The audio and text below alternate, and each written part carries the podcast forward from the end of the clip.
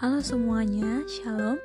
Uh, untuk podcast kali ini, uh, saya akan membawakan pengingat untuk kita semua melalui firman Tuhan uh, dalam Yakobus 4 ayat 13 sampai dengan 17 yaitu uh, seperti tertulis jadi sekarang hai kamu yang berkata hari ini atau besok kami berangkat ke kota Anu dan di sana kami akan tinggal setahun dan berdagang serta mendapat untung.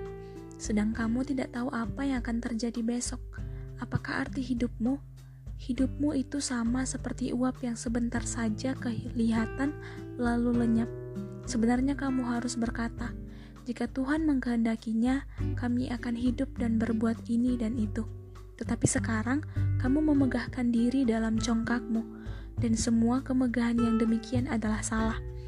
Jadi jika seseorang tahu bagaimana ia harus berbuat baik, tetapi ia tidak melakukannya, ia berbuat dosa.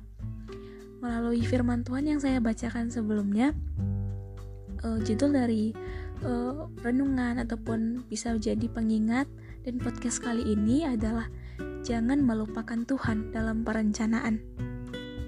Nah tentu yang paling uh, sering ataupun hal yang paling tidak bisa dipisahkan dalam kehidupan kita adalah rencana, perencanaan.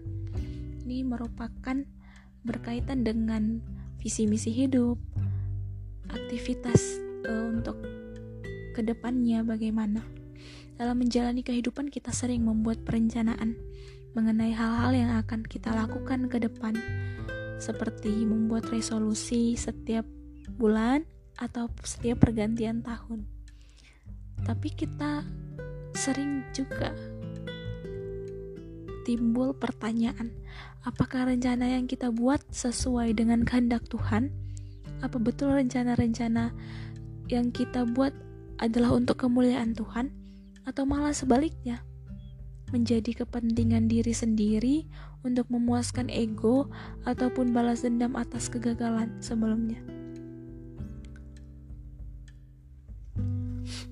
Kita sebagai manusia sering kali beranggapan bahwa kemiskinan, pergumulan, beban hidup, penderitaan, tantangan sebagai suatu malapetaka yang sangat ditakuti dan kita semua sering kali berusaha untuk menghindari hal-hal buruk seperti itu. Kita berjuang keras, bekerja keras untuk menghasilkan yang baik untuk kehidupan kita. Tentunya semua orang berharap seperti itu. Bahkan uh, tidak jarang banyak yang menjauh dari Tuhan hanya untuk mendapatkan kesenangan dunia. Kita cenderung manusia cenderung uh, konsumeris, suka hedonis, egois yang pastinya bahkan cenderung apatis yang ada yang sering dalam benaknya adalah uh, untuk bersenang-senang dan tentunya Tuhan tidak diikut sertakan dalam setiap perencanaan. Apa sih yang membuat banyak orang ragu untuk mengandalkan Tuhan, untuk mengikut sertakan Tuhan dalam perencanaannya? Tentunya jawabannya adalah karena kita itu egois. Kita sering mengandalkan diri sendiri agar hidup kita sesuai dengan apa yang kita mau. Kita mengembangkan diri kita, kita mengembangkan kemampuan kita, melakukan tanggung jawab kita untuk tujuan-tujuan yang kita inginkan tanpa melihat kehendak Tuhan. Padahal hidup kita adalah milik Tuhan. Firman Tuhan eh, dikatakan hidup seperti uap, menghilang dengan sekejap. Artinya, hidup yang menguap adalah hidup yang tidak menghasilkan buah, seperti yang tertulis dalam Galatia 6 ayat 22 tidak memiliki arti apa pun.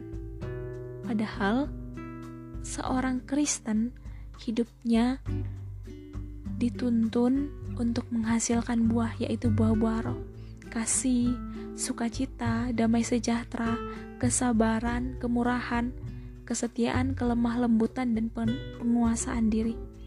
Untuk mendapatkan hal-hal tersebut diperlukan iman, pengharapan, dan kasih. Dan yang paling utama adalah mengandalkan Tuhan dalam setiap perencanaan. Kita dapat menghasilkan pemikiran yang baik, yang indah, yang cemerlang. Namun kalau tidak menyertakan Tuhan, maka sama saja seperti uap, sebentar dan kemudian menghilang. Uap yang kita, yang Tuhan inginkan adalah menghasilkan air, menghasilkan embun ataupun hujan, mampu menyirami tanaman kering, melembabkan, tidak hilang begitu saja. Kita diciptakan begitu sempurna di mata Tuhan, seperti imago Dei. Tugas dan tanggung jawab kita adalah menjadi berarti dalam hidup kita, untuk hidup kita, untuk orang di sekitar kita. Persoalannya adalah maukah kita menjadikan Tuhan dalam setiap perencanaan kita? Maka, kalau kita merasa berharga, maka mari kita andalkan Tuhan. Langkah-langkah yang uh, menurut uh, saya, menurut aku, boleh kita mulai lakukan, belajar untuk mengandalkan Tuhan. Pertama, mari kita jujur di hadapan Tuhan bahwa sering kali motivasi kita salah dalam melayani Tuhan sering kali kita memasukkan agenda pribadi ketika kita mengerjakan ataupun melakukan pelayanan-pelayanan Tuhan. Apa maksudnya ini? Mari kita mulai memurnikan motivasi kita. Dan yang kedua adalah ayo kita sampaikan kepada Tuhan bahwa aku harus meminta kepada Tuhan untuk menyelesaikan dosa yang setengah saya sadari yang setengah aku sadari. Karena sering kali kita dengan sadar menjauhi Tuhan, tidak mengikut sertakan Tuhan dalam rencana kita karena kita menginginkan segala sesuatu harus sesuai dengan rencana. Jadi mari kita sampaikan kepada Tuhan untuk menyelesaikan keegoisan itu sampai sampai di situ. Kita mau andalkan Tuhan, kita mau serahkan, kita mau belajar agar hidup kita Tuhan yang berkehendak. Dan yang ketiga tentunya melibatkan Tuhan untuk seluruh rencana hidup kita. Mari kita mulai mempertimbangkan apakah setiap rencana yang kita rencanakan benar-benar baik untuk hidup kita atau hanya untuk memuaskan ego, balas dendam untuk kegagalan yang sebelumnya. Apakah benar-benar itu yang Tuhan inginkan dalam hidup kita? Tentu kita sebagai orang Kristen tahu hidup di dalam Tuhan punya masa depan yang cerah. Untuk itu, uh, mari kita belajar untuk melibatkan Tuhan dalam perencanaan-perencanaan kehidupan yang akan kita jalani ke depan kita harus memiliki sebuah keyakinan dan iman yang sama bahwa Tuhan merencanakan yang terbaik untuk hidup kita. Mari terus mengalami Tuhan dan memiliki persekutuan yang intim dengan Dia.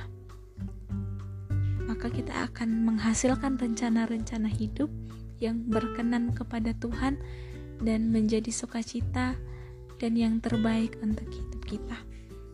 He gave us stories. Let's uh, trust God in every plane of our life. Mari andalkan Tuhan, sebab Tuhan lebih tahu yang terbaik, rencana yang terbaik dalam hidup kita. Uh, sekian pengingat yang dapat saya sampaikan, semoga boleh menjadi berkat. Tetap andalkan Tuhan. God bless us. Bye bye.